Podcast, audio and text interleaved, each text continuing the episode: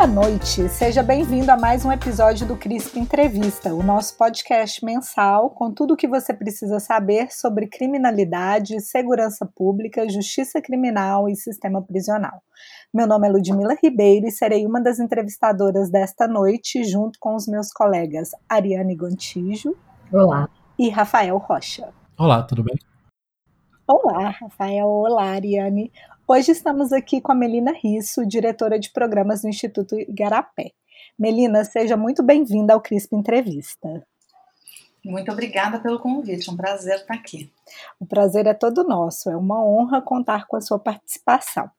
A gente queria começar essa conversa hoje pedindo para você contar um pouco sobre a sua trajetória profissional e sobre as principais pautas do Instituto Igarapé. Pra, para os nossos ouvintes conhecerem um pouco mais sobre você e sobre o seu lugar de fala. Então tá bom, vamos lá, contar muito rapidamente essa história. É, eu sou formada em comunicação social, essa é a minha origem de formação. E fui trabalhar no setor privado, trabalhar em agência de propaganda, logo quando estava começando a internet no Brasil. Em algum momento eu decidi que eu queria mudar de carreira, eu falei, eu quero trabalhar no terceiro setor. É, e o meu tema era meio ambiente, eu queria trabalhar com meio ambiente, falar, eu preciso fazer, é, preciso trabalhar com desenvolvimento sustentável, sempre muito vinculada à perspectiva do meio ambiente. E aí surgiu uma oportunidade, lá em dois mil e três, de eu ir trabalhar no Instituto Sou da Paz. Eu olhava aquele tema, desarmamento, segurança pública, pública, eu falei, não entendo nada disso, acho até que tenho um pouco de medo, o que será que vai acontecer? Mas eu entrei é, no Instituto Sou da Paz, então, lá no começo da, da década de dois mil, nessa transformação, uma primeira transformação que eu estava fazendo na minha carreira. E aí, vocês que trabalham aí no C R I S P, que vem trabalhando com esse tema, é um tema absolutamente apaixonante, né? Eu nunca mais saí da segurança pública. Na verdade, a segurança pública transformou completamente a minha visão de mundo, transformou tudo, transformou meu objeto de estudo, transformou a maneira como eu enxergo o mundo. E aí, a gente ficou trabalhando, fiquei no Sou da Paz por... doze anos eh, dirigindo a instituição e ao longo desse tempo entendendo e me aprofundando muito nas políticas públicas, porque não dá para pensar a segurança pública eh, de uma maneira apartada do Estado, né? Se a gente for pensar ali no conceito weberiano, eh, o monopólio do uso da força é do Estado, e isso me levou, inclusive, na perspectiva acadêmica, a mudar de área. Eu comecei a estudar tudo que tinha a ver com gestão pública. Então, eu fui para o mestrado é, em gestão e políticas públicas e também fui para o doutorado em governo é, e administração pública, pensando aí como é que a gente melhora esse funcionamento do Estado.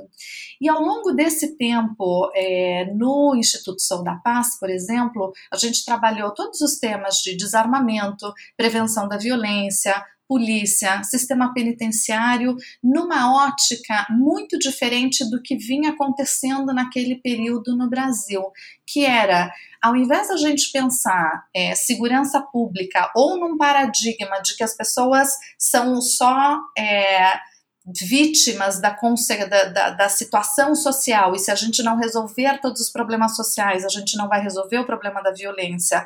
Ou, por um outro lado, as políticas mano dura, que era mais polícia, prisão, etcétera, é, e isso vai resolver o problema, a gente vinha com uma perspectiva diferente, que era como é que a gente olha a evidência, como é que a gente olha os dados, e como é que transforma, como é que a gente entende segurança pública como um direito, sempre brinco, um direito de primeira primeira categoria, assim como educação e saúde. Preciso colocar segurança na, no centro da agenda, pensando segurança pública como um bem público e que para isso tem causas específicas e tem processos, né, e, e, e ações específicas para lidar com isso. Então, essa foi a minha trajetória. Em dois mil e quatorze, então, eu deixo a direção do Instituto Sou da Paz É, e vou para o doutorado, no doutorado consegui voltar e misturar todos os meus temas ao longo da vida, é, então eu fui trabalhar a implementação de política pública, que era o que eu tinha trabalhado no mestrado, olhando é, a parte e a comunicação como um elemento central, e aqui comunicação mesmo, como é que as pessoas se entendem, é, e analisando a política de abordagem policial, e como muitas vezes é, a maneira como se entende a política pública, ela impacta a própria implementação, porque cada um sai pensando uma coisa sobre para que serve essa política e como a comunicação ela está é, é, inserida em toda essa perspectiva. Em dois mil e dezoito, quando então eu defendo a minha tese, eu já era é, do Conselho de Administração do Instituto Igarapé e recebi um convite para ir para é, a equipe. Então, estava aqui no momento pensando como é que faz, como é que não faz, terminei o doutorado, volto para a sociedade civil, o que, que eu vou fazer da vida, e aí então fui para o Instituto Igarapé. E o Instituto Igarapé também tem uma área e um programa é, muito consolidado na área de segurança cidadã, né, de segurança pública, trabalhando com essas temáticas, as quais eu já trabalhava é, lá no Instituto Sou da Paz, mas o Igarapé ele tem uma outra perspectiva, que é trabalhar segurança em outros vieses. A gente tem também um programa de segurança cibernética e direitos digitais, a tecnologia tem mudado completamente a maneira das pessoas se relacionarem, quais são os impactos que isso trazem, e inclusive na segurança pública, como é que a gente opera com isso. Tem um programa na área de clima e segurança, então como é que é, os crimes ambientais têm impactado as mudanças climáticas. A gente tem feito alguns trabalhos de pesquisa olhando como é que as ilegalidades na Amazônia, elas acabam interferindo de maneira muito significativa o impacto nas mudanças climáticas, e trabalha numa perspectiva também é, de segurança é, internacional, né? A construção da paz pensando na perspectiva global. É, e aí, sobre um assunto específico que vem é, atuando e vem me acompanhando durante toda a trajetória, desde o comecinho, é a questão do controle de armas. Quando eu entro é, no Instituto Sou da Paz, era o momento onde se discutia muito fortemente, e foi o ano de aprovação do Estatuto do Desarmamento. Então eu estou trabalhando com a temática de controle de armas lá desde o comecinho, até porque o Instituto Sou da Paz começou como uma campanha, e uma campanha dos estudantes pelo desarmamento. Então está no D N A de como é, o Instituto começou, e hoje são poucas as organizações trabalhando nesse tema. O Sou da Paz continua atuando nisso, e o Igarapé, que também é fundado pela Ilona Zabo, que trabalhava nessa temática quando ela fazia parte do Viva Rio, isso está no D N A de como é que a gente vem trabalhando. Olá, Melina, seja bem-vinda. Embora nos últimos dois anos o tema das armas de fogo tenha se tornado cotidiano, é, até no noticiário da, da política brasileira, né, não apenas no, no recorte da segurança pública, essa é uma questão que já vem de décadas, como você acabou de nos contar. Eu queria discutir um pouco por que a questão das armas de fogo são um tema especialmente importante quando se fala em segurança no Brasil. É, vamos lá, acho que eu vou trazer a questão de armas sobre diferentes perspectivas, né? A primeira questão é que a arma de fogo, ele é um fator de risco muito central. Quando a gente olha os dados de homicídios no Brasil, a gente vai observar de uma maneira muito consistente que setenta por cento dos homicídios acontecem com arma de fogo. Então, no nosso contexto brasileiro, que é um contexto de muita conflitividade, a arma de fogo ela está sendo usada para tirar vidas cotidianamente. Não só usadas para tirar vida, mas também ameaça, é, tem crescido a participação das armas de fogo na violência doméstica. Então, arma de fogo, a gente sempre dizia lá atrás, quando orientou toda a campanha em noventa e sete, é a arma de fogo, ela é muito central quando a gente pensa em segurança pública. E aqui não se trata eu odeio armas, eu gosto de armas, não gosto de armas, não é isso. Quando eu olho os dados específicos e o impacto que ela tem na segurança, especialmente no Brasil, ela é muito gigantesca. E isso as evidências todas, né, as pesquisas muito consistentes que foram feitas ao redor do mundo mostram que quanto mais armas em circulação, maior os índices de violência. No Brasil, especificamente, a gente está olhando muito claramente É, para a questão dos homicídios. Mas eu também quero trazer um elemento que tem chamado a atenção neste contexto específico que a gente tem vivido, que é a arma de fogo é, e o controle é, do uso letal desta arma, né, e da, da quantidade de armas, como ela tem sido é, traduzida, na verdade, ela tem sido transformada, ela tem sido mutada para uma discussão quase que é, de cada um faz o que quer porque você tem a arma de fogo e sai para usar. A gente viu na fatídica reunião do dia vinte e dois de abril, por exemplo, quando o presidente manifesta que ele quer que as pessoas tenham arma para desobedecer a lei, qualquer que seja ela, que ele tenha, então, um poder de fazer esse enfrentamento. O que a gente tem feito aí é acabar com todo o nosso contrato social. É dizendo, então, vai cada um por si. É, por um lado, você pode pegar a sua arma e, portanto, a partir desse elemento, É, não cumprir as leis, porque você pode fazer a sua própria lei. Ele coloca em xeque o nosso pacto social, né, o controle social que a gente tem, mas também aumenta em muito a insegurança, a capacidade de ameaça, e a gente já tem visto quais são as consequências desse descontrole absoluto, tanto nos índices de criminalidade, como também no potencial é, de fogo que os grupos é, criminosos organizados, eles conseguem a partir desse descontrole de armas de fogo que tem se produzido mais recentemente no Brasil. Ótimo, Melina, muito obrigada. E aí eu queria seguir com você com a seguinte pergunta, assim, indagação. É, como é que esse tema, né, entra para a agenda do Brasil democrático, né, pensando tanto antes da campanha do desarmamento, mas também pensando o que, que significou o Estatuto do Desarmamento, em termos, sobretudo, do controle das armas, e como é que foi, na sua opinião, a campanha do referendo dos anos dois mil e quatro, dois mil e cinco, para saber como que a população, enfim, opinava, né, sobre a proibição da venda da arma, enfim, né, sobre todo esse processo que envolveu o artigo trinta e cinco do, do Estatuto, que colocava aí nas mãos da população pensar sobre, sobre esse acesso. Queria que você contasse um pouquinho para a gente, um pouco como é que entra na pauta da agenda pública brasileira todo esse processo da proposta de uma política de desarmamento no Brasil. Bom, é, vamos lá, vamos entender essa perspectiva histórica do controle de armas no Brasil, né? Até noventa e sete era um ano que não existia muito controle, o Estado não controlava muito as armas, as pessoas tinham, cada Estado dava o seu registro, você não sabia muito quantas armas estavam circulando.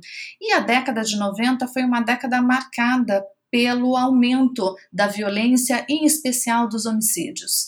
É, como é que nasce? Eu acho que isso vale a pena um pouco contar da história da fundação do Sou da Paz, porque ele está muito relacionado a essa agenda de controle de armas. noventa e sete foi o primeiro ano que a principal preocupação do paulistano passou a ser a segurança e não mais o desemprego. E naquele ano teve um, um seminário para discutir quais eram essas perspectivas e analisar um pouco que violência é essa, como é que ela está acontecendo.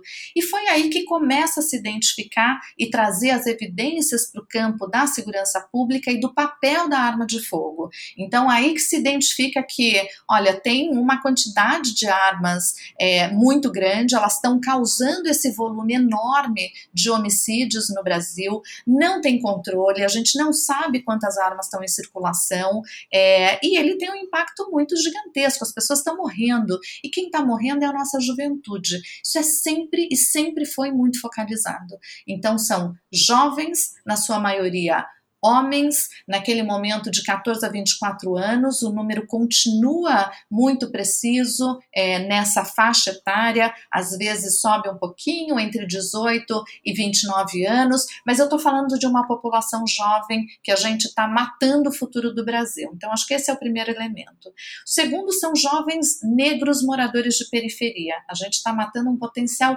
enorme de uma maneira consistente ao longo dos anos. Quando a gente pega todo o histórico de dados, a gente vai olhar essa persistência e essa sobre-representação dessa população negra é, que acaba lidando, na verdade, sofrendo todas essas consequências da violência. E aí, naquele momento, fala, bom, e qual é a estrutura, né? A gente tem alguma é, legislação de controle de armas no Brasil? E aí se percebe que não. Em noventa e sete é o primeiro momento que tem algum tipo e alguma política, é, não uma política, mas um sistema que se propõe a olhar para a quantidade de armas que estão registradas no Brasil.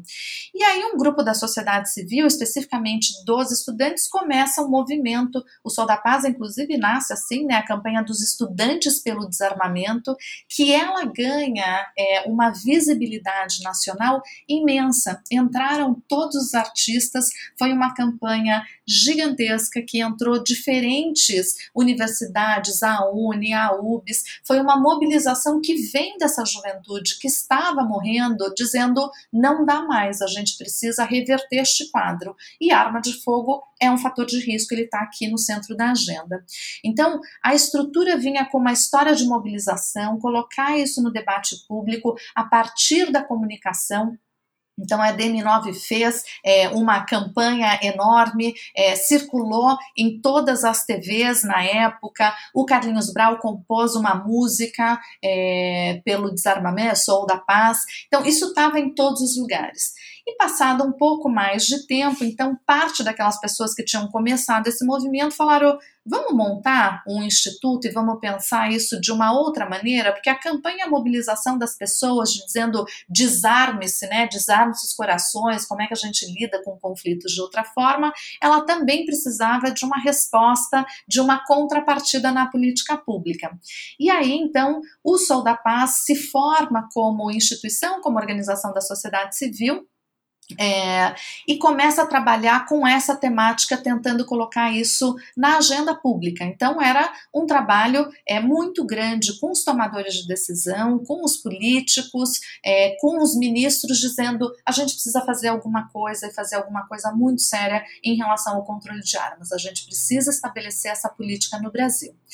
É, e o ano de dois mil e três ele foi marcado por esse processo, foi o ano onde o projeto é, do Estatuto do Desarmamento começou a ser discutido numa comissão mista entre Congresso, é, entre Câmara é, e Senado, para se discutir então que política é essa, né? Qual é esse estatuto. E na verdade ele foi apelidado de Estatuto do Desarmamento, mas no fundo ele trazia é, elementos muito centrais para o controle de armas e para a reversão do quadro é, de homicídios intenso que a gente vivia naquele momento. Ele propunha, a primeira questão é a separação entre posse e porte. Antes era uma coisa completamente desregulada, muito cada é, estado, porque eram os estados que davam o direito do registro, etcétera, para cada uma das pessoas, cada um usava uma regra. Então, a primeira questão é separar isso e dizer, olha, uma coisa é o que, que é posse de armas, a outra coisa é porte. Andar armado não pode, civis não podem andar armado, só pode andar armado quem são as pessoas que trabalham com isso, as forças de segurança. Então acho que o primeiro elemento muito concreto é, do, da lei de controle de armas foi separar isso e dizer civil não pode andar armado. Mas é, a lei ela era muito mais abrangente. E a lei propunha uma forma de fiscalização diferente. Ele diz, olha, hoje quem controla armas no Brasil, uma parte são todos os estados, cada um tem o seu banco de dados. Vamos unificar isso na Polícia Federal. A gente precisa ter como Estado compreensão de qual é o estoque de armas em circulação, quem tem, quem não tem, que tipo de arma, como é que isso está circulando. O segundo elemento é dizer, a gente precisa integrar esses bancos de dados, então eu trago isso para o governo federal, coloco isso sob responsabilidade da Polícia Federal, mas o Estado, mas o Exército tem uma atribuição também muito importante. Então o outro elemento é, vamos centralizar essa informação e eles precisam conversar, esse banco de dados, que é o SINARME e o SIGMA, cada um trata um tipo de arma, etcétera. Isso aqui precisa estar unificado. As informações elas precisam circular, inclusive para se obter, por exemplo, é, uma investigação muito mais eficiente. É, então ele propunha isso. A outra coisa era dizer, bom, fiscalizar, é, empresa de segurança privada, quem pode ter arma? Isso passa para é, o, a posse de armas é da empresa de segurança privada e ela passa a ter responsabilidade sobre esse arsenal que ela controla. Então ele estabelece uma série de regras e diz, sim, as pessoas podem comprar, mas vamos entender o que, que as pessoas podem comprar, e aí ele estabelece uma série de critérios. Então, para comprar uma arma, precisa ter mais do que vinte e cinco anos, e isso está muito vinculado à faixa e à quantidade da idade onde as pessoas estavam morrendo. Então, a gente coloca é, a idade como um elemento central, e também coloca uma série de critérios para que as pessoas possam ter, é, comprar uma arma. Além disso, É, a legislação, ela propõe um elemento central, que a gente está falando muito de arma, mas a munição, ela é muito, muito, muito, muito, muito importante, porque uma arma sem munição, ela não serve para absolutamente nada. Então, a gente muitas vezes fala da arma e fala pouco de munição. É, a legislação, ela também tratava da perspectiva de munição, e sabendo dessa possibilidade de desvio, ela inclusive obrigava que todas as munições compradas pelas forças de segurança, elas tivessem marcação, justamente para isso, como é que a gente rastreia, como é que garante que essa informação da cadeia inteira, desde que a arma é produzida até o momento que ela é destruída, e a munição, principalmente essas que tem muito fluxo de desvio, a gente consegue fazer esse sistema de monitoramento. E se propunha criar um banco de dados balístico, onde toda arma que nasce, ela consegue ter uma impressão digital e que fosse montado um banco de dados. Então, é fortalecer a política de controle. Então, foi isso que é, a legislação aprovada no final de dois mil e três, ela colocava com uma questão, é, vamos trabalhar no estoque, na quantidade de armas que já existem em circulação? E aí se propôs a campanha da entrega voluntária de armas, baseada em outras campanhas que tinham acontecido no mundo, onde a pessoa que eventualmente tinha uma arma, recebeu de herança, o tio deixou, o pai, e que você nem sabe mais, você não tem o registro dessa arma, você não tem feito uma questão periódica, você possa é, entregar essa arma e essa arma vai ser destruída, é, e você vai ter, receber uma indenização. A campanha foi uma campanha muito bem sucedida de entrega voluntária de armas. Em dois mil e quatro, mais de quinhentas mil armas foram entregues pela população e devolveram isso ao Estado pra, ao Estado para serem destruídas. Então foi uma campanha onde a gente inclusive reduz um volume enorme de estoque. E ela propõe também a legislação um período de anistia, quer dizendo, bom, então se você tem uma arma e você quer é, manter essa arma, você precisa registrar, regularizar. E para regularizar, você precisa fazer alguns critérios. Então, por exemplo, precisa apresentar é, atestado, de anteced... atestado negativo de antecedentes criminais, um teste psicológico, um teste de tiro. Você precisa ter condição para ter essa arma. E, portanto, tem um período de anistia para você regularizar. Então, a ideia toda por trás da aprovação da legislação é um sistema é, bastante consistente e robusto de controle de armas e munição, onde a gente consegue saber como é que ela entra no mercado, como é que ela circula ao longo da sua vida e facilita, inclusive, processos de investigação criminal quando uma arma ela é desviada ou quando uma munição é utilizada. Isso tudo é, é o projeto de lei e tinha, como você disse, Ariane, o artigo trinta e cinco. O que, que dizia o artigo trinta e cinco? O artigo trinta e cinco setenta e cinco dizia: fica proibida a venda de armas no território nacional, desde que aprovada por um referendo popular. E aí então, dois mil e cinco, precisava acontecer um referendo popular, que foi o primeiro referendo da história do Brasil. É, o sistema de consulta é, sobre as políticas públicas, antes a gente só tinha tido um plebiscito, que era do modelo É, que a gente gostaria de ter na república, né, se era é, uma república, parlamentarismo, monarquia, etcétera. Então, esse tinha acontecido lá no começo da década de noventa, e essa foi a primeira consulta pública é, feita de uma lei já aprovada. Então, o que acontece em dois mil e cinco? Não existe é, regras para que esse tipo de consulta seja feita. É, mas precisava acontecer uma eleição em nível nacional para que as pessoas referendassem esse artigo da legislação. E aí, desde dois mil e três, passando por dois mil e quatro, com toda essa mobilização, muito liderada pelas organizações da sociedade civil, pela academia, ela enfrenta é, um, talvez é, o seu adversário nessa estrutura toda, que é a indústria de armas. Para quem não sabe, o Brasil é um produtor de armas de fogo é, bastante poderoso, de armas pequenas. A Taurus é, é o quarto, o Brasil é o quarto produtor de armas pequenas do mundo. Então tem uma indústria que é muito forte e que ela estava sendo afetada de uma maneira muito central com uma política de controle de armas que é, ataca é, a demanda de uma maneira muito central. Então, é, desde o começo, a indústria estava olhando para essa movimentação, dizendo, hum, acho que não dá para deixar isso passar, a gente vai perder é, mercado. E aí começa a se organizar. Então, da mesma maneira é, que a sociedade civil estava trabalhando com os dados, fazendo o processo de recolhimento de armas de fogo, etcétera, a indústria está do outro lado, como é que eu vou parar isso e como é que eu vou reverter todo esse cenário?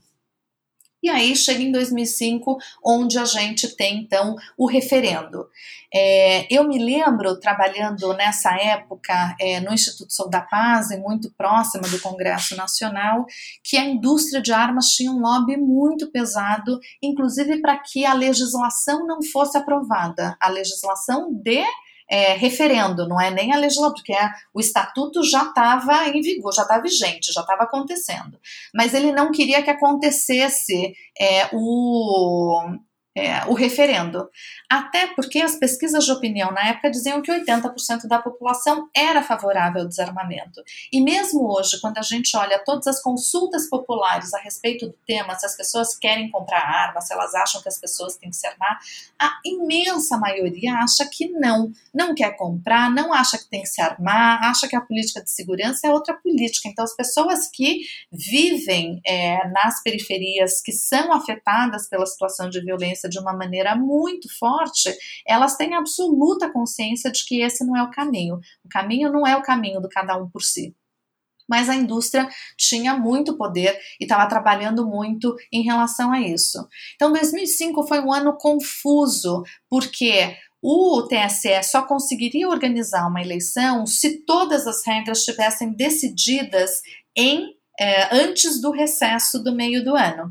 E tinha um lobby muito forte para que não fosse aprovadas as regras para isso, e aí se não fossem aprovadas as regras, não dava para fazer o referendo. E aí se não desse para fazer o referendo, isso caía por água abaixo. Então, esse começa aí todo o, o processo e todo o debate em dois mil e cinco. É, essa regra foi aprovada, se eu não me engano, quase no início do recesso, foi muito aos quarenta e oito do segundo tempo, se eu bem me recordo, é, e aí quando então volta do recesso tem que se organizar uma eleição no país com dois meses. Como é que a gente faz isso? Pega as regras das outras eleições, colocam aqui, nunca tinha acontecido, não se sabia como dividir, era um momento que o Brasil estava vivendo toda a perspectiva do Mensalão, então você tinha uma discussão sobre recurso de campanha, Caixa dois, o que acontece, o que não acontece, muito forte, é, estabelecida no país, e aí a campanha ela foi pensada, essa campanha do referendo, em frentes parlamentares. Como não tem um elemento, falou assim, bom, a gente pega aqui emprestada a lei eleitoral dos, é, da, da, da, das eleições é, que já acontecem, né, majoritárias proporcionais, faz aqui uma rápida adaptação e coloca isso dentro de frentes parlamentares, sem clareza, inclusive, sobre financiamento dessas campanhas, porque é um tema importante a ser debatido, né, e a ser debatido com bastante profundidade e consistência é, na sociedade. E aí, então, se formam é, frentes parlamentares, a frente pelo sim, a frente pelo não, é, e essas é, frentes parlamentares, então, começam a fazer o debate sobre a política de controle de armas. E aí é super importante a gente olhar para trás, olhar o que aconteceu, olhar onde a gente, inclusive, erra, etcétera. É... E tinham muitas questões ali, né? Deixa eu trazer algumas delas, assim, que me saltam aos olhos. O primeiro é que nunca tinha acontecido, então você precisava fazer uma eleição com uma pergunta de um referendo que é, ia decidir se, se o artigo trinta e cinco era vigente ou não. Então, podia ou não vender arma de fogo no território nacional. E aí a pergunta, ela foi feita nesse meio do caminho, super atropelada, e a pergunta... foi uma pergunta horrorosa, não sei se vocês se lembram. Era assim, você é a favor da proibição da venda de armas de fogo? Então, é uma pergunta na, é, positiva sobre uma perspectiva negativa. As pessoas nem conseguiam entender no que estava votando. Então, essa era a primeira questão. A segunda é se você é a favor da proibição é, da venda de armas de fogo... Você, então, você vai dizer sim, sou a favor, ou não, não sou a favor. Mas a nossa urna eleitoral é uma urna onde você não digita, né, é, é, caracteres, você digita número. Então, você precisa eleger se era um ou dois. É, então, não, então tá bom, é um ou dois. E aí tem sorteio para entender. Um é o quê? É sim ou é não? E dois é o quê? É sim ou é não? Então, teve ali, então, o processo em si para fazer uma consulta... É, popular, nessa característica, com um tema tão complexo, etcétera, ser decidida no tempo que ela foi decidida, tem um monte de falha no processo. Então, a pergunta no final que as pessoas votaram é: você é a favor da proibição da venda de armas de fogo? Se você não é a favor da proibição, você vota um. Então, não virou um. Se você é a favor, sim, você é a favor, então você vota dois. Então, aí já tinha um monte de confusão que as pessoas não sabiam que era um, o que era dois, o que, que você tem que votar e o que, que de fato você estava votando. Então, acho que esse é o primeiro elemento. Assim, o, o processo em si, ele foi um processo muito confuso. É, mas o outro ponto é que a campanha do lado do não era uma campanha muito profissional e que depois, é, passado algum tempo, a gente entendeu que a indústria estava por trás financiando essa campanha. E aí a campanha, ela foi numa discussão, teve inclusive propaganda de T V, e aí você tinha uma discussão muito baseada e os argumentos utilizados pelo não era sempre o argumento do direito. Estão tirando um direito seu. É, em nenhum momento se discutiu o mérito, se discutiu a segurança pública, se discutiu quais são os impactos, quais são os efeitos, porque no fundo a gente está falando de qual é o impacto na vida das pessoas. Ali estava se discutindo um... É, e a maneira como o não trabalhou, inclusive a campanha, foi muito bem sucedida. Acho que é importante reconhecer isso. Tinha uma mensagem clara, tinha muita pesquisa de opinião, tinha muito teste em grupo focal de como esses elementos eram feitos, e tinha uma série de parlamentares que naquele momento eram financiados pela indústria de armas, então tinham pessoas ali trabalhando é, com esse processo há muito tempo. E aí de uma é, eleição, de, de uma pesquisa de opinião para entender a percepção das pessoas, de oitenta por cento favoráveis é, ao controle de armas, digamos assim, né, ao desarmamento, não queriam comprar armas, etcétera, o resultado da votação foi trinta e quatro a sessenta e seis é, pelo não, quer dizer, para continuar tudo como está, para continuar sendo vendidas armas de fogo no território nacional. E aí, a partir daí, inclusive, é, todo o lobby das armas, todos os parlamentares que vêm trabalhando com isso, eles... É, utilizam este momento é, de dois mil e cinco, que foi um momento, enfim, bastante complexo, muito complicado para quem estava trabalhando nessa temática. Eles, então, trazem essa perspectiva dizendo, tá vendo, a população não quer o controle de armas, e que não tem nada a ver com isso, né? Na verdade, a gente estava votando sobre a possibilidade da venda de armas de fogo é, no, no território nacional, não tinha absolutamente nada a ver quer ou não quer controle, quer ou não quer se armar, porque as, as pesquisas de opinião na sequência é, da votação diziam, mas você quer comprar uma arma? As pessoas diziam, não, eu votei pelo meu direito de poder comprar uma arma. Então as pessoas não queriam de fato uma arma de fogo. Assim são os dados até hoje, quando a gente olha, né, tem uma imensa maioria das pessoas que não acham que o caminho do armamento é o caminho mais seguro para o Brasil, não vai é, resolver o problema da segurança, é, não querem comprar uma arma, acham que estão mais inseguros. Então todas as pesquisas elas vão mostrar isso. Mas o lobby da, da, das armas, que é um lobby muito vocal, com parlamentares muito vocais, utilizam aquele momento dizendo as pessoas não fazem valer a vontade da população, que não tem nada a ver com isso, porque, na verdade, sim, se vende arma no Brasil, nunca foi proibido, é, ela só seria proibido em caso de aprovação do Estatuto do Desarmamento. Então, sim, é, sempre se pôde vender armas no Brasil, continua sendo, é, e acho que vale a pena a gente pensar aquele momento histórico, dois mil e cinco, é, para o que está acontecendo hoje. Se a gente observa quem estava envolvido naquele momento, quais eram os parlamentares que estavam envolvidos naquele momento, eles são hoje é, os, as pessoas que estão no Executivo Federal. Então, o presidente Jair Bolsonaro era é, um grande defensor é, ali na, naquele momento da campanha, o deputado Onyx Lorenzoni na, na mesma época também, na época é, o então deputado Alberto Fraga era o líder da frente do não, né, da frente é, pela... pelo não, pela manutenção da venda de armas de fogo, que inclusive foi condenado por porte ilegal de armas de fogo.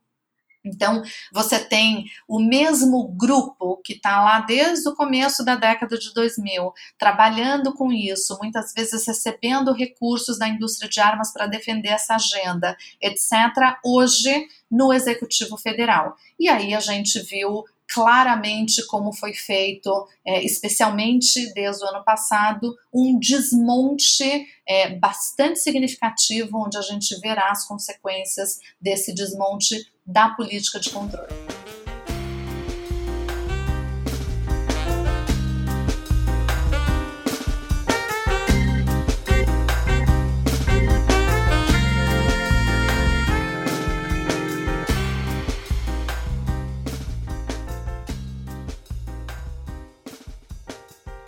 Melina, que aula, que história! É muito interessante rememorar este passado que nem é tão passado, né? Está muito próximo no tempo. E aí, antes da gente chegar no momento atual, no governo Bolsonaro, eu queria que você falasse um pouco para a gente o que, que muda nessa agenda entre dois mil e seis e dois mil e dezesseis. Quais foram os principais ganhos que a gente teve após a aprovação do Estatuto do Desarmamento e também se houve alguns retrocessos nessa agenda já nesses dez anos que sinalizavam pra, para a pauta que hoje o Bolsonaro sustenta com tanta ênfase, né? Ou seja, a única política sobre a qual não paira nenhuma dúvida, né? Ele quer, de fato, o maior descontrole da política de armas, uma regulação menos responsável da política de armas. Como é que você vê essa década de dois mil e seis a dois mil e dezesseis?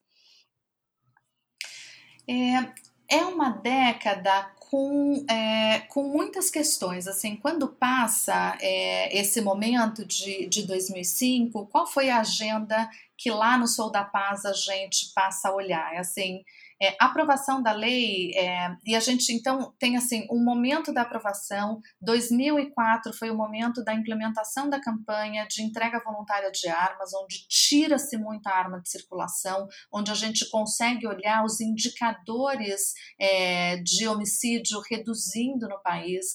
dois mil e cinco foi esse ano é, de debate intenso na sociedade sobre é, arma de fogo, na verdade, é, e a partir de dois mil e seis, como é que a gente, como sociedade civil, se posiciona naquele momento? Ela, a lei ela é bastante extensa, ela é uma lei, é, como eu disse, robusta e muito sistêmica. Ela está olhando o controle desde a fabricação até o processo da destruição de armas de fogo. É, e o que, que saiu do papel, de fato? O que, que a gente olha? Tinha saído do papel a campanha de entrega de armas de fogo, os critérios ali de compra, etcétera, mas toda a lógica, por exemplo, da anistia é, das armas, isso foi uma disputa feita pela indústria o tempo todo, para que o tempo todo isso fosse postergado. Então, existia uma anistia de cento e oitenta dias, e aí, a partir do fim da anistia, você passa a valer quem está com arma de fogo, está ilegal, pode ser inclusive preso. Então, tem aqui uma questão de quando passa a valer. Se você ainda está em anistia, então todo o processo é, de responsabilização, de punição prevista na lei, ela não vale, porque você ainda está dentro do período de anistia. E essa foi uma disputa muito forte no Congresso. Ela só passou a valer efetivamente, deixou de ser prorrogada em dois mil e nove. Então, foi um processo ali de uma batalha que o tempo todo, se por um lado era vamos é, acabar com o, o vamos acabar com vamos, não vamos deixar passar o referendo, por um lado, por um outro tinha uma outra ação muito coordenada de como é que eu desestabilizo a própria lei, o próprio controle. E a gente, como sociedade civil, é, como estu- estudiosos do tema, né, como pessoas que estavam fazendo pesquisa sobre isso, a gente dizia, basta, aprovar a lei não basta, a gente precisa olhar o que está acontecendo em termos de implementação, porque senão fica aquele debate no Brasil, tem uma lei que pega, tem uma lei que não pega. A gente precisa fazer essa lei pegar, e ela precisa ser implementada em todas as suas dimensões. Então, começa uma disputa pela implementação da lei, e ela não foi implementada ao longo desses anos. Depois do referendo, ela perde um pouco de força é, no governo federal, para a gente lembrar, quando ela foi aprovada estava no governo Lula, é, o então ministro Márcio Tomaz Basso, naquele momento era um, um entusiasta é, da lei, foi ele que implementou todo o recolhimento, a política de recolhimento. Ele sai do governo, mudam-se é, os ministros de justiça, e isso primeiro perde é, força, ele perde centralidade no governo federal. E, portanto, ela deixa de ser implementada na sua totalidade como ela precisava ser. O próprio banco de dados é, que precisava ser integrado entre a polícia federal e o exército, até hoje essa integração não existe. E ela é absolutamente central e fundamental para a investigação, entender aonde tem que canal de desvio. Em dois mil e dez, a gente fez uma pesquisa para entender quantas armas estavam sendo registradas, porque, como eu disse, até dois mil e nove, o processo da anistia ele estava sendo postergado é, no Congresso. Naquele ano, quando a gente olha, por exemplo, o que os registros diziam era que vinte e quatro por cento das armas registradas em nome de empresas de segurança privada constavam como desviadas, roubadas, desaparecidas. Então, é um arsenal que está entrando numa ilegalidade, e que essa é uma outra discussão de como a gente tem que enxergar o mercado de armas de fogo. A arma ela é fabricada de maneira legal. Óbvio que tem algumas é, armas artesanais, mas ela é num volume muito pequeno. Então, estabelecer o controle, a regulação na cadeia inteira, ela é essencial para entender o que está acontecendo.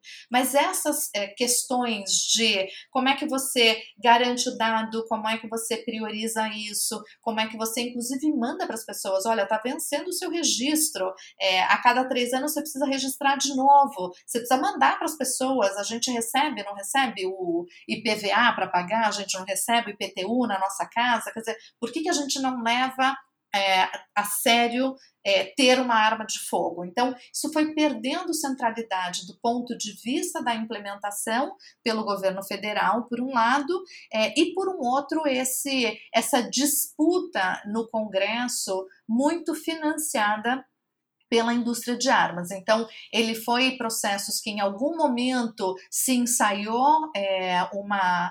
É, prioridade de novo nessa agenda, quando teve o caso Realengo, deixa eu ver se eu me lembro o ano, é, por exemplo, teve aí uma nova discussão sobre uma nova... dois mil e onze, o caso Realengo.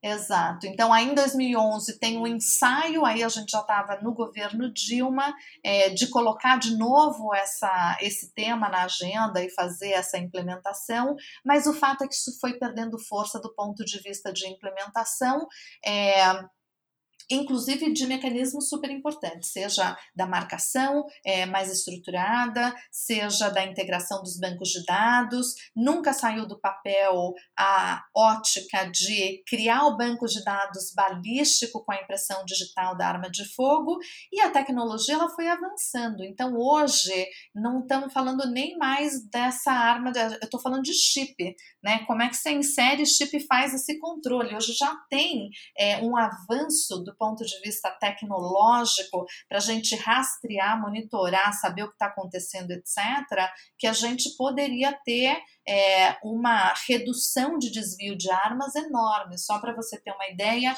em dois mil e doze, é, dois mil e catorze, a gente fez uma pesquisa lá no Sou da Paz, eu estava ali liderando a pesquisa, onde a gente fez uma análise para entender qual era o perfil das armas utilizadas no crime em São Paulo. A gente pegou todas as armas que foram apreendidas pela polícia e foi olhar que perfil de arma era essa. A gente chega a informações muito interessantes. Primeiro que a arma preferida do crime era a Taurus, é o revólver Taurus trinta e oito. E acho que esse é um outro elemento. É, o debate público ele está muito cheio de mitos. Então, a primeira questão é assim, a arma que circula no Brasil, a arma que mata no Brasil é a arma de fabricação nacional. É a arma que é fabricada aqui, é o que está acontecendo dentro do Brasil por falta de regulação, de fiscalização e de controle. É, a segunda que a gente olhava é que um volume muito grande dessas armas tinha marcação. Então não é as pessoas rasparam, é verdade que tem um volume de armas que está raspada, mas um volume bastante significativo com marcação.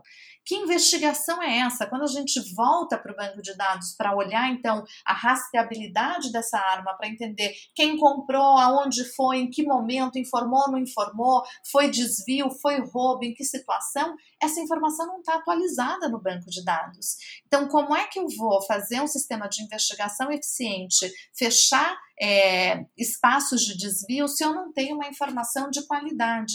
E para isso precisa de formação é, dos técnicos, precisa de recurso para investimento em banco de dados, precisa de uma série de elementos para de fato se estabelecer a política de controle de armas. Então, ao longo É, entre dois mil e seis e dois mil e dezesseis, digamos assim, teve muito pouco investimento e priorização nessa agenda por parte é, do governo federal, e os governos estaduais que fizeram uma implementação mais efetiva da legislação, porque em algum momento nem os dados que existiam nos bancos de dados das polícias civis, eles tinham sido transferidos para o banco de dados é, do governo federal, da Polícia Federal, que passa a fazer esse controle. Então, como é que eu vou fazer controle, rastreamento, rastreabilidade, garantir, fechar é, portas de desvio de armas, se eu não consigo nem fazer esse rastreamento e as pessoas não estão levando a sério a política de controle de armas? Então, ela foi bastante negligenciada ao longo desses anos.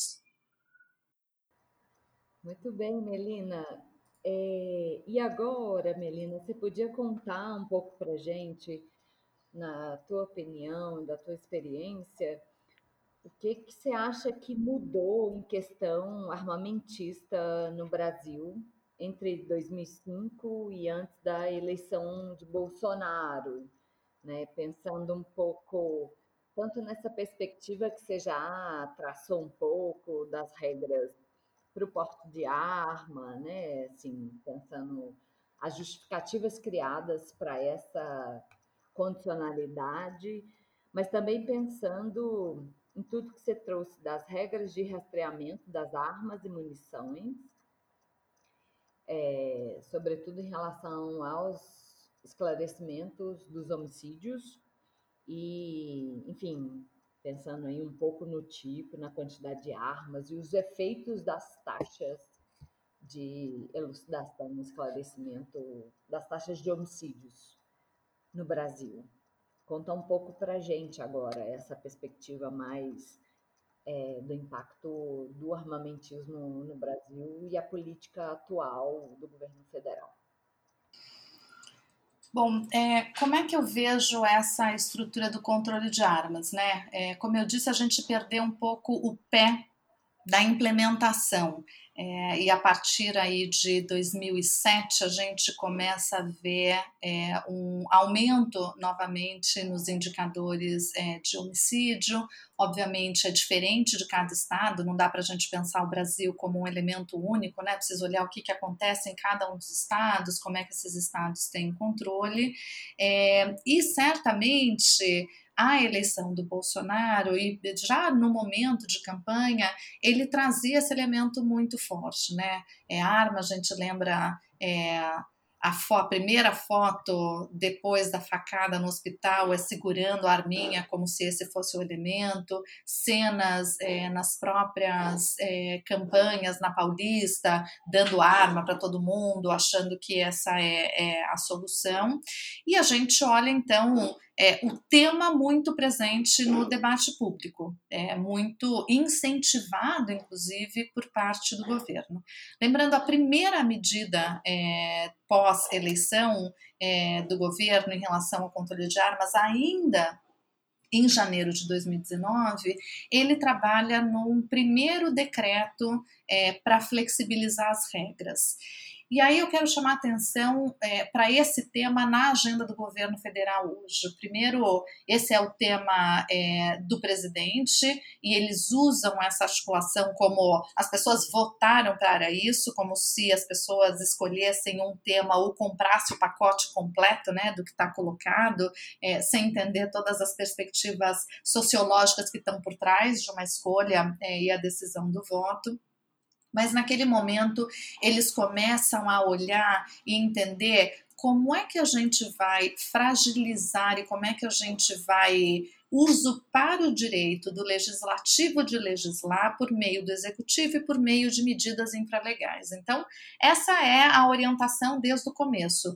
E se tentou fazer uma manipulação, inclusive ultrapassando todos os limites do Estado democrático, todos os limites da democracia, todas as divisões de poderes. Então, se tem uma agenda que desde o começo está muito clara que este governo desafiaria os limites da democracia, é a agenda de armas. Isso começa no primeiro é, decreto que se estabeleceu em janeiro de dois mil e dezenove, é, flexibilizando e, inclusive, muitas vezes, autorizando o porte, coisa que a legislação em si proíbe. Então, trazia aqui um elemento, aumenta-se a quantidade de armas, aumenta o poder letal, né, o poder de fogo do tipo de arma que se coloca, tem uma série de interferências na própria competência dos órgãos que tem que fazer essa fiscalização, como, por exemplo, o Exército. Então, se desmonta por um lado, então, se por um lado vai dizendo as pessoas podem comprar, não tem fiscalização, etcétera, por um outro, a grande estrutura do que o governo está fazendo o tempo todo é acabar com toda e qualquer possibilidade de controle. Então, dizendo, olha, você não precisa mais registrar, se vocês lembram, eu contei sobre a disputa em relação a é, anistia para quem tinha arma de fogo. Então, se disputou muito qual era o limite, e na legislação é, original, ela estava prevista para é, recadastramento e registro de armas de fogo a cada três anos, porque mudam-se as condições de você ter uma arma de fogo. E aí já passou para cinco anos. Então, a primeira medida é dizer, não precisamos nada de cinco, vamos passar isso só para dez anos. Então, a cada dez anos você vem aqui e conta. Então, a gente vai perdendo a capacidade de entender que arsenal é esse, por um lado, e existe uma discussão no debate público é, que muitas vezes ele é importado é, dos Estados Unidos, como é o, o direito de ter armas. Isso não existe na Constituição brasileira, isso é uma exclusividade da Constituição norte-americana, inclusive com muita disputa de interpretação sobre isso, é, mas no Brasil e no resto do mundo, acho que com exceção de dois países, é, arma de fogo ela é uma uma concessão do Estado e, portanto, é o Estado que determina quais são as características e quais são as condições para as pessoas terem armas. É, e é, o que o governo tem feito é abdicar desta, é, desta competência de dizer quem pode ter e quem, pode, quem não pode ter. Então, tem aumentado muito é, a venda de armas, a venda de munição, porque se aumenta os volumes. Antes, a gente tinha um limite de venda de cinquenta munições por ano por arma de fogo. Ele aumenta isso para duzentas, aumenta a quantidade de arma, multiplica às vezes é, por números astronômicos. Um levantamento que o Globo fez recentemente mostra que se vende é, no primeiro semestre, aqui nos primeiros meses de dois mil e vinte, mais de duas mil munições entraram por hora no mercado. Então, é disso que a gente está falando. Então, a gente está armando essa população sem controle nenhum. E, de novo, não é armando a população inteira, é armando alguns grupos, né? A gente viu, inclusive, na reunião do dia vinte e dois, pedindo esses elementos, saíram é, informações, inclusive, de alguns grupos de milícias específicas se armando.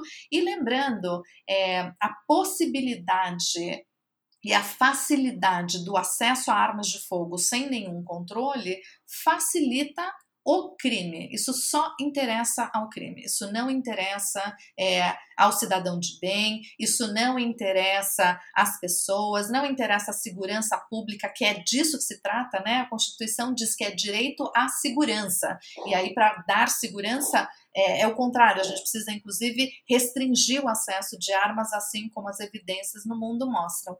É, então, o que o governo tem feito é um elemento absolutamente na contramão do que a ciência mostra, por um lado, mas também ele está testando todos os limites e armando diferentes grupos que são só os seus apoiadores. Então, tem aqui um grupo é, muito específico, e a gente tem olhado o crescimento do número de é, concessão de registro, aumento de armas em circulação, e tem uma categoria muito específica, que é uma categoria ali da base de apoio, e essa é uma categoria que preocupa muito, que é o que a gente chama dos C A Cs, que é colecionador, atirador e caçador. Essa categoria sempre foi tida como uma categoria especial e, portanto, ela não era nem controlada pelo Exército, pelo, pela Polícia Federal, ela era controlada pelo Exército, e ela tinha condições diferentes. Condições em termos de tipo de arma, quantidade de armas que eles podiam acessar, quantidade de munição, etcétera. Ele tinha um registro todo especial com um volume e arsenais muito significativos. Teve momentos que a gente observou que o volume de armas em posse dos C A Cs, né, dessa categoria, ele era maior do que o volume de armas nas mãos das polícias militares no Brasil. Então, só para a gente entender um pouco do que, que a gente está falando.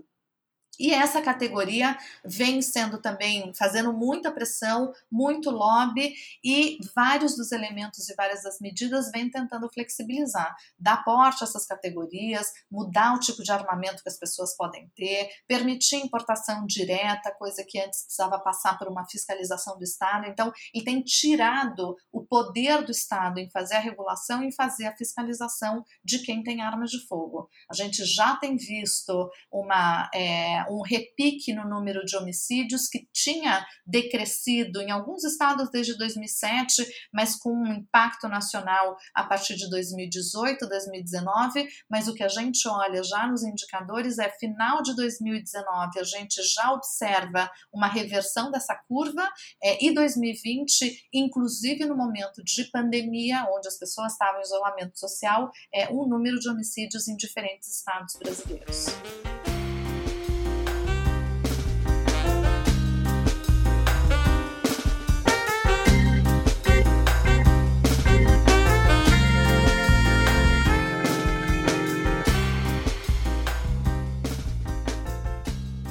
Melina, falando em termos desses apoiadores do presidente e dessa maior ausência na regulação da arma de fogo, é uma, e falando também dessa mudança dos índices de violência nos últimos tempos, como que mais armas pode significar mais violência policial? É possível imaginar alguma relação entre esses dois fenômenos? Ou, na verdade, mais armas significa uma segurança pública mais violenta? Como que você vê essa, é, a imbricação dessas questões? Eu acho que sim, a gente pode é, traçar alguns elementos nesse, nesse sentido, Ludi. É o seguinte, é, já tem alguns estudos que vão mostrando que... É, E aí a gente não sabe aqui a relação de causalidade, né? A gente precisava entender como é que começa primeiro, mas eu acho que é um processo, inclusive, circular, que é quanto maior a violência da polícia, maior a violência é, da criminalidade, é, porque as pessoas sabem que como vai entrar matando é por tudo ou nada, então você tem esse aumento aí é, de violência. Tem até alguns estudos mostrando que se tem, por exemplo, um policial que é morto, vítima, é, enfim, de algum grupo criminal, etcétera, você tem um aumento significativo da violência na sequência, né? A gente olha em São Paulo casos de chacinas, depois de policiais mortos, a gente vê no Rio de Janeiro uma lógica do confronto o tempo todo. Então, obviamente que quanto mais armas esses grupos têm, mais eles vão reagir, mais violentos eles serão, e essa discussão de causalidade, ela também se dá nessa perspectiva. A gente tem estudado muito como é que a polícia se torna mais violenta quando algum caso específico acontece, mas isso gera uma reação em cadeia. Então, certamente, é, a arma de fogo e a maneira como essa arma é utilizada está no centro do Da, da, da, dessa disputa, muitas vezes, que está colocada. E outra coisa que eu acho que é importante a gente é, pensar é, e olhar especificamente nesse momento é Uh, o que tem acontecido nos Estados Unidos com as milícias, né? É, com esses grupos armados, como é que você faz um controle onde todo mundo está fortemente armado na rua? Então, a gente tem situações aqui de... É, de instabilidade muito grande quando esses grupos todos estão armados e cada um começa a seguir a sua própria regra. Então, acho muito preocupante é, quando a gente olha para essa perspectiva e me admira, me assusta, inclusive, pensar que tem policiais que... É, de alguma maneira aprovam uma lógica do descontrole de arma de fogo. Para o policial que está na rua... Uma população armada é muito mais perigoso. O policial está o tempo todo lidando com essa estrutura. Inclusive, o, quando a aprovação do Estatuto do Desarmamento, ele dá ferramentas e dá mecanismos para que o policial atue é, na rua em relação à criminalidade, é, porque as pessoas têm armas, já está proibido, portanto, aquela é uma situação ilegal. Então, é... Na verdade, o aumento de circulação de armas de fogo coloca ainda mais o policial em risco, o policial que está ali na linha de frente, é, todo dia é, defendendo, né, a nossa vida, etcétera. E ele também é, aumenta o nível de insegurança do próprio policial e, portanto, a maneira como ele reage, aumentando a força. E nunca dá certo. Assim, nenhuma situação é, escalar força dá certo, né? Não é pelo meio do confronto, porque você escala o tempo todo, mas você nunca desescala esse nível de força. Então, é... Como eu disse em uma entrevista uma vez, essa é a receita para o fracasso. É interessante, acho que só fazer um, um complemento, Melina, é exatamente isso que você fala, como chama atenção o fato de alguns policiais serem a favor desse descontrole das armas de fogo, e eu estava me lembrando, né, que ano passado, vai fazer um ano agora, dezenove de setembro do ano passado, ocorreu o primeiro encontro nacional dos diretores do Departamento de Homicídio do Brasil, onde tiveram presentes vinte e seis diretores de D H P P, né, departamentos eh, de homicídio e proteção à pessoa do, do país, e uma da, eles produzem o que ficou conhecido como a Carta do Rio, né, um documento com uma série de diretrizes e recomendações, e uma dessas diretrizes é justamente o amplo apoio a iniciativas de desarmamento, a partir dessa percepção de que um maior, um, um maior descontrole, né, um, uma maior é, distribuição de armas de fogo na população vai não só aumentar os homicídios, mas dificultar o, o esclarecimento dos homicídios, né? Queria discutir um pouco a respeito disso, dessa relação. Não, sem dúvida nenhuma, e é super importante para esses policiais, né, os departamentos de homicídio que estão ali na linha de frente fazendo o processo de investigação, lidando com a perspectiva do homicídio cotidianamente, para eles é absolutamente clara e transparente essa relação tão é, intrínseca entre esses dois elementos. Inclusive, se tivesse um banco de dados onde essas armas fossem monitoradas, onde você consegue rastrear e saber qual é o caminho, você chega no criminoso, você entende qual é o caminho que aconteceu dentro dessa arma. É, de fato, tem algum desvio que está acontecendo? A gente sabe, precisa fechar mecanismos de desvio. Não estou aqui, isso não significa significa nem criminalizar é, polícia, criminalizar exército, criminalizar as empresas de segurança privada, mas algumas investigações muito pontuais mostraram que tem sim canal de desvio entre as categorias que têm armas, vindo da própria polícia, vindo do exército, vindo das empresas de segurança privada e vindo dessas categorias que hoje inclusive consegue dos C A Cs, né, como eu dizia, essa categoria é, privilegiada, porque você tem muito acesso à arma de fogo, e portanto tinha investigação, eu me lembro de ver investigações, por exemplo, é, que colecionadores alugavam arma para o crime. Sim, é, é uma... é um desmonte da estrutura da segurança pública e colocar a vida dos policiais em risco, que de fato, é, eu acho que essa deveria ser a bandeira número um da polícia, inclusive para poder fazer o seu trabalho. Para mim é quase incoerente um policial defender descontrole de armas. Melina, um fenômeno que tem me chamado muito a atenção nas redes sociais é, nos últimos dois, três anos é o surgimento de especialistas em segurança pública, e aqui eu vou usar o termo entre aspas, é, que não tem uma trajetória acadêmica de publicações, de pesquisas, mas que tem ganhado muita projeção não só nas redes sociais, mas muitas vezes em veículos das mídia, da mídia tradicional, em jornais, em programas de T V, e onde esses, é, esses especialistas, aí, entre aspas, é, a todo momento, inclusive, vão divulgar É, cursos de tiro, enfim, sempre batendo nessa tecla que você já trouxe do direito individual, né? É, eu acho que é muito interessante a forma como, como essas figuras deslocam o discurso da segurança pública para o direito individual. Eu queria discutir um pouco é, como, como é, você que atua há, há muitos anos nessa temática da segurança pública, vê o surgimento, né, dessas figuras, e são várias delas, e como contrastar, né, como contrapor esse discurso, já que ele é um discurso que não parte necessariamente de pesquisas é, e de experiências acadêmicas. É, acho que é ótima a sua pergunta, Rafael, e eu acho que esse é um elemento para a gente, como especialistas, como é que a gente repensa também o nosso papel, né? Como pessoas que têm estudado é, de fato o assunto, como é que a gente sai da nossa bolha e como é que a gente sai do nosso mundinho e vai dialogar com as pessoas, porque a gente está no campo da comunicação, é, a gente ficou para trás bastante ao longo do tempo. Então, a gente fala muito dos dados, das evidências, as pessoas não se conectam com essas histórias, a gente precisa trazer outros elementos. Eles sempre trabalham é, na história muito pontual, no caso individual.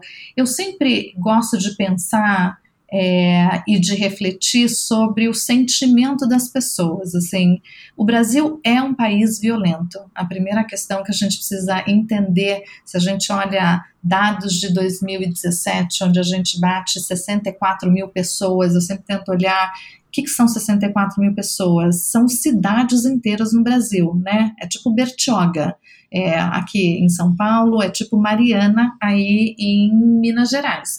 Imagina que essas cidades desaparecem todos os anos pela quantidade de pessoas que a gente mata todos os anos. Então, as pessoas, elas estão com medo.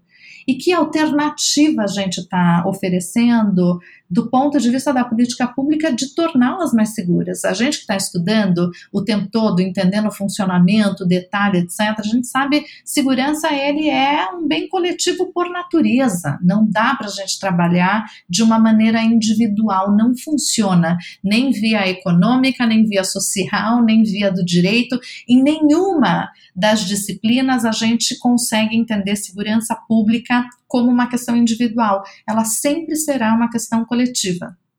E esses grupos, eles vêm transformando e dizendo, não, é um problema que você vai lá e resolve. Quando, na verdade, ao a gente olhar isso, no fundo, o que essas pessoas estão dizendo, e quando o Estado se propõe a fazer isso, é quase dizendo, eu vou tirar o meu da reta, não tenho nada a ver com isso, tá aqui a sua arma, vai lá e se vira.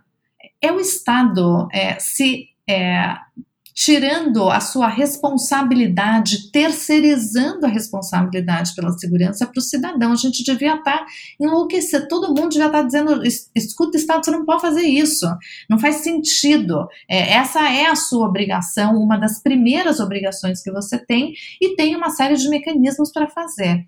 É, eu acho que muito tempo... É, nós especialistas ficamos é, acadêmicos na academia fazendo a discussão, fazendo a discussão teórica e pouco tempo levando esse debate para fora da academia, como é que a gente dialoga com as pessoas e como é que a gente dialoga também com o medo das pessoas, porque É, o Brasil é, e as cidades, elas são violentas, as pessoas têm medo de sair na rua, e aí parece, a arma fica com essa impressão de que vai te dar uma segurança, pelo menos te dá uma sensação de poder, certamente, o resultado em geral dá errado, né, todas as, as pesquisas vão mostrar isso, as pesquisas sérias sempre vão mostrar esse elemento, é, mas a gente tem aqui uma, um descompasso entre a percepção de um lado, é, e o, a percepção e a realidade que a gente precisa conseguir, é, como pessoas que estudam o assunto profundamente, é, além disso, como é que a gente se comunica com as pessoas. Então, acho que a gente está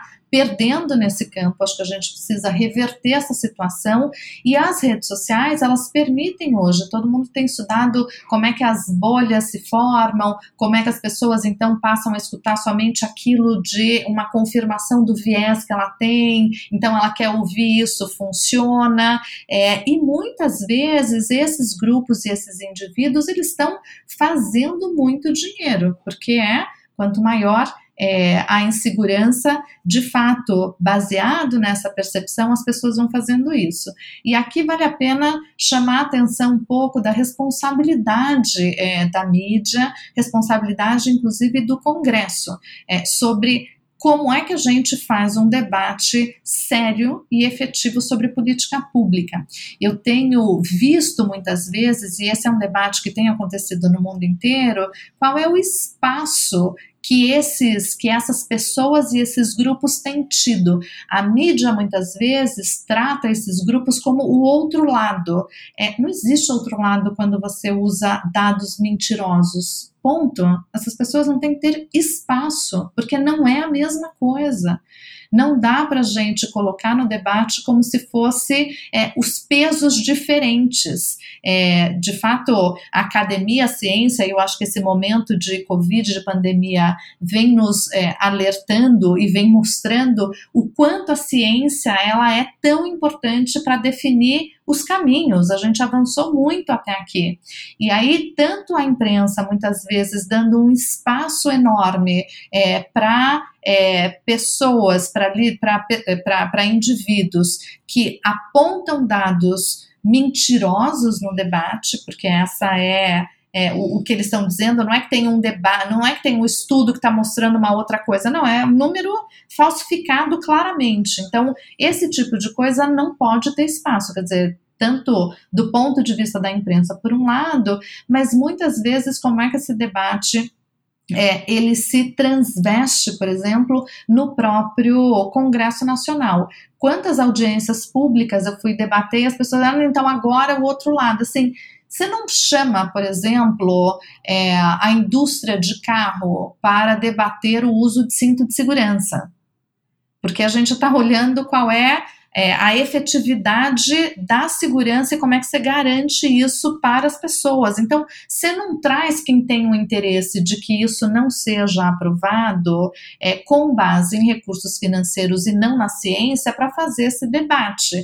E no campo de armas, a gente permite que isso aconteça. Então, acho que aqui é um chamado de atenção, acho que tanto para quem... tem feito a curadoria desses espaços, óbvio, com as redes sociais agora se perdeu a intermediação e, portanto, acho que também, por parte da academia, a gente precisa entender, é, aprender a dialogar melhor com, com as pessoas, né, e com o anseio, como é, como é que a gente dialoga, como é que a gente traduz, às vezes, os números, a ciência, ela é muito hermética, você precisa de um elemento de compreensão e de base teórica para compreender o que está sendo dito, é, que a gente precisa aprender a traduzir.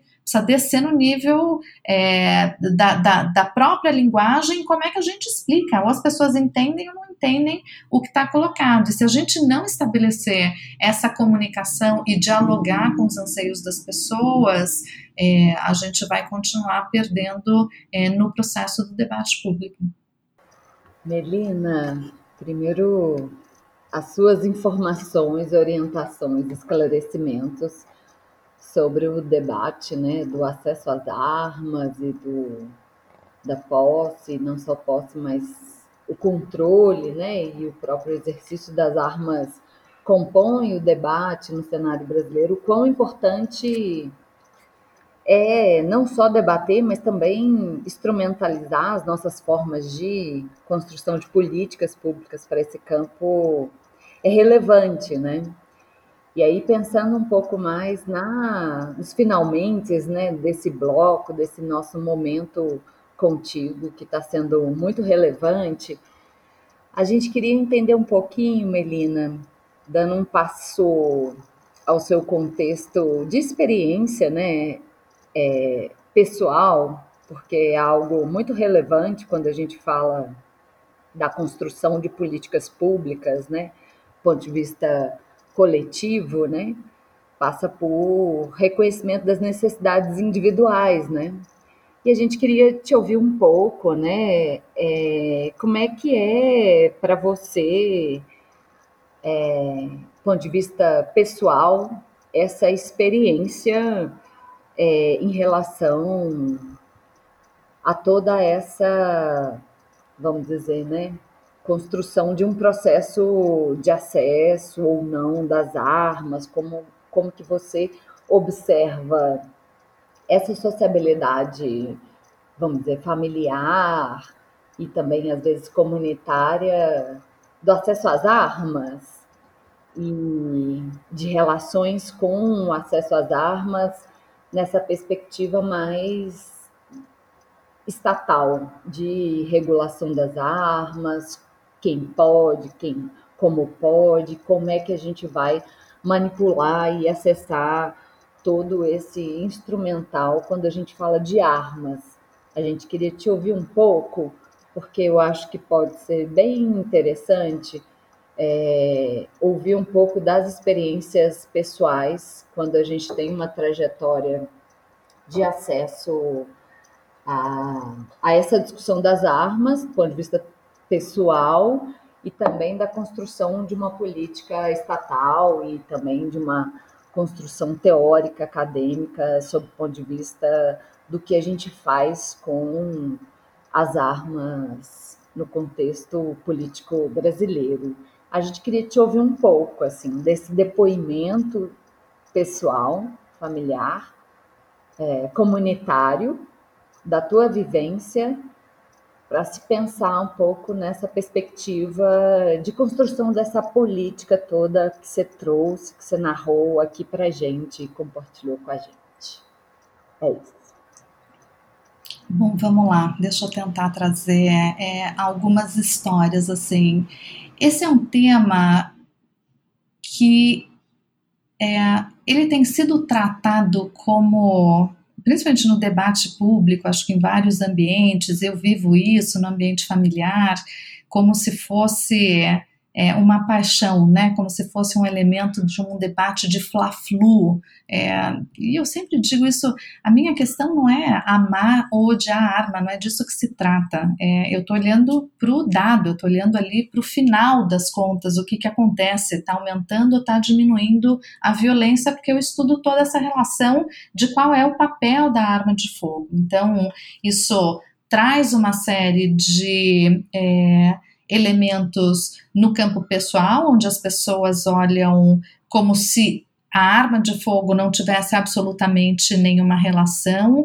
É, muitos debates que eu tive na minha própria casa, é, com a minha própria família, sobre ter arma ou não ter arma, e aí todo o campo da justiça criminal, pessoas que foram roubadas, e diz, você fica defendendo. Eu falo, gente, do que, que vocês estão falando? Eu estou olhando para o que dá certo ou para o que dá o errado, como é que a gente tenta separar o nosso desejo de vingança da realidade ali, dos fatos.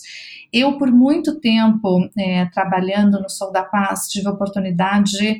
É, de trabalhar em diferentes comunidades e entender esse impacto da arma de fogo na vida das pessoas, escutar cada uma das histórias, é, e só para entender que não tem, é, a arma de fogo, ela é também como um elemento, eu diria, de violência doméstica, porque ela não tem classe social, ela não tem localidade, ela não está sempre num lugar é, ou outro. Quero contar para vocês aqui, só para as pessoas entenderem qual é a dinâmica e impacto que tem na vida. É, eu moro num condomínio em São Paulo, num condomínio é, de classe média, com bastante gente, etcétera.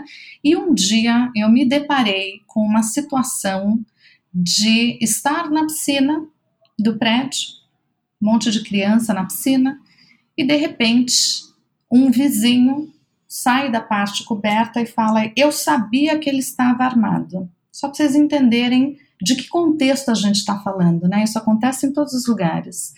É, e a gente tinha um vizinho que brigou com o outro, fez uma discussão na piscina e achou razoável, se achou no direito de subir até a sua casa, pegar o seu revólver e descer na piscina, onde tinha uma série de crianças, apontar a arma para o outro vizinho e começar a fazer uma discussão. É, então...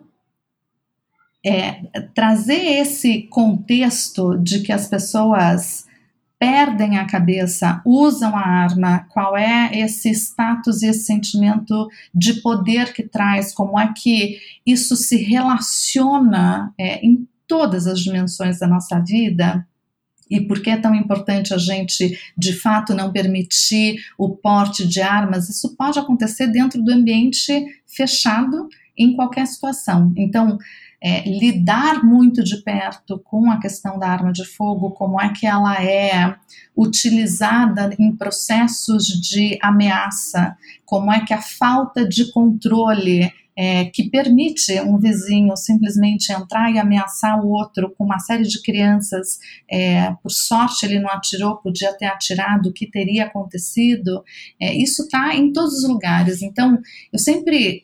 É, tento trazer não só para a lógica fria da política pública, mas como é que a gente experimenta isso é, no cotidiano. Eu já tive arma na cabeça apontada por assalto, eu já tive essa experiência de vizinho, um apontando arma, é, ameaçando é, um outro vizinho. Esse processo de como... É, a arma de fogo, ela tem um impacto na nossa vida e ela pode se transformar numa tragédia a qualquer momento. É, esse é um elemento que muitas pessoas têm é, no seu, na sua relação cotidiana. Então, como é, também trazer essa referência, e de novo, eu não estou falando, é, quando eu penso na política pública, eu sempre estou olhando pro É, para os dados do que acontecem. Essas experiências que eu tive, elas não são exceção, pelo contrário, ela é a regra, e a gente tem visto a quantidade, por exemplo, de crianças que morrem é, vítimas de arma de fogo por acidente. A criança é curiosa, ela pega na arma, ela atira. A gente viu recentemente, é, bem recentemente, é, uma é, adolescente atirando na outra porque estava brincando com uma arma de fogo. É, a única questão que a gente sabe, as pessoas, a arma não foi feita para matar, ela foi um instrumento de ataque. A gente sempre sabe o que vai acontecer é, no resultado de uma arma quando ela for, for utilizada. É muito diferente é, a chance, a letalidade de uma arma com outros instrumentos. Então, ele é uma, a arma é uma perspectiva essencial e central para pensar a política pública é, de segurança no Brasil, nesse contexto de tamanha violência. Então, acho que as pessoas, é, e aí não é só a partir da experiência, mas é como é que é, esse dado, ele se concretiza também na nossa realidade, na nossa vida cotidiana. Então, é, sempre trazer isso um pouco para a dinâmica, porque senão a gente fica falando só é, do dado, como se fosse uma coisa abstrata e etérea, né? E ela não é, ela está na nossa vida é, ali cotidiana. Tenho amigos é, que foram, que levaram tiro, ferido por bala de fogo, é, lidar um pouco com essa lógica, inclusive com o policial é, que tem que lidar com, com arma de fogo de maneira cotidiana. Então, é um instrumento muito, muito, muito, muito perigoso, que tem, tem que ser tratado com muita responsabilidade, e eu fico muito preocupada é, com o desmonte que tem sido feito atualmente e qual é Quais são as consequências que a gente vai precisar lidar por muito tempo. A gente já começou a entender um pouquinho de quais são essas consequências, mas eu acho que ela está para além do que a gente está conseguindo ver nesse momento. Então, acho que é um chamado para todo mundo, dizendo, não é brincadeira, é um elemento central para a política de segurança pública. O que é direito é o direito à vida e o direito à segurança pública, e uma segurança pública de qualidade, ela pressupõe muitos agentes, não é terceirizando e não é dizendo cada um resolve o seu problema de maneira individual que a gente vai ter um país mais seguro. Definitivamente esse não é o caminho, e a boa notícia é quando a gente olha as, é, as pesquisas de opinião, a população sabe disso e reconhece isso. O que a gente precisa é de mais gente falando, colocando essa perspectiva no centro do debate, é, porque vai fazer diferença e é uma questão de vida ou morte. Melina, que bom que você conseguiu terminar com pelo menos um cenário positivo ou esperançoso essa nossa discussão. Concordo com você, se mais gente levantar a voz contra é, essa ausência de responsabilidade estatal na regulação das armas de fogo, talvez a gente consiga ter um país mais seguro e viver com menos medo, né? Exatamente. Bom, eu só tenho a te agradecer imensamente pela aula e pela aula sobre história da política de controle de armas no Brasil. Não tenho palavras para é, agradecer todos os detalhes que você nos trouxe. Com toda certeza, para os nossos ouvintes, serão novos fatos para repensar a política atual do governo Bolsonaro. Então, em nome do C R I S P, eu agradeço muito pelo seu tempo e pela gentileza em nos explicar tão detalhadamente é, os descaminhos do controle responsável de armas. Prazer foi meu, e espero que os ouvintes gostem, é, e vamos trazer mais gente para defender o controle de armas, porque só assim a gente constrói um país mais seguro. Com certeza. Muito obrigado, Melina. Foi um prazer poder escutar suas reflexões e poder compartilhar isso com mais pessoas. Muito prazer, Melina. Foi impressionante não só ouvi-la, mas como sentir a sua história e apresentação da história de toda essa discussão tão relevante quando a gente fala do tema da segurança pública cidadã no contexto brasileiro. Muito obrigada. Imagina, gente, foi um prazer.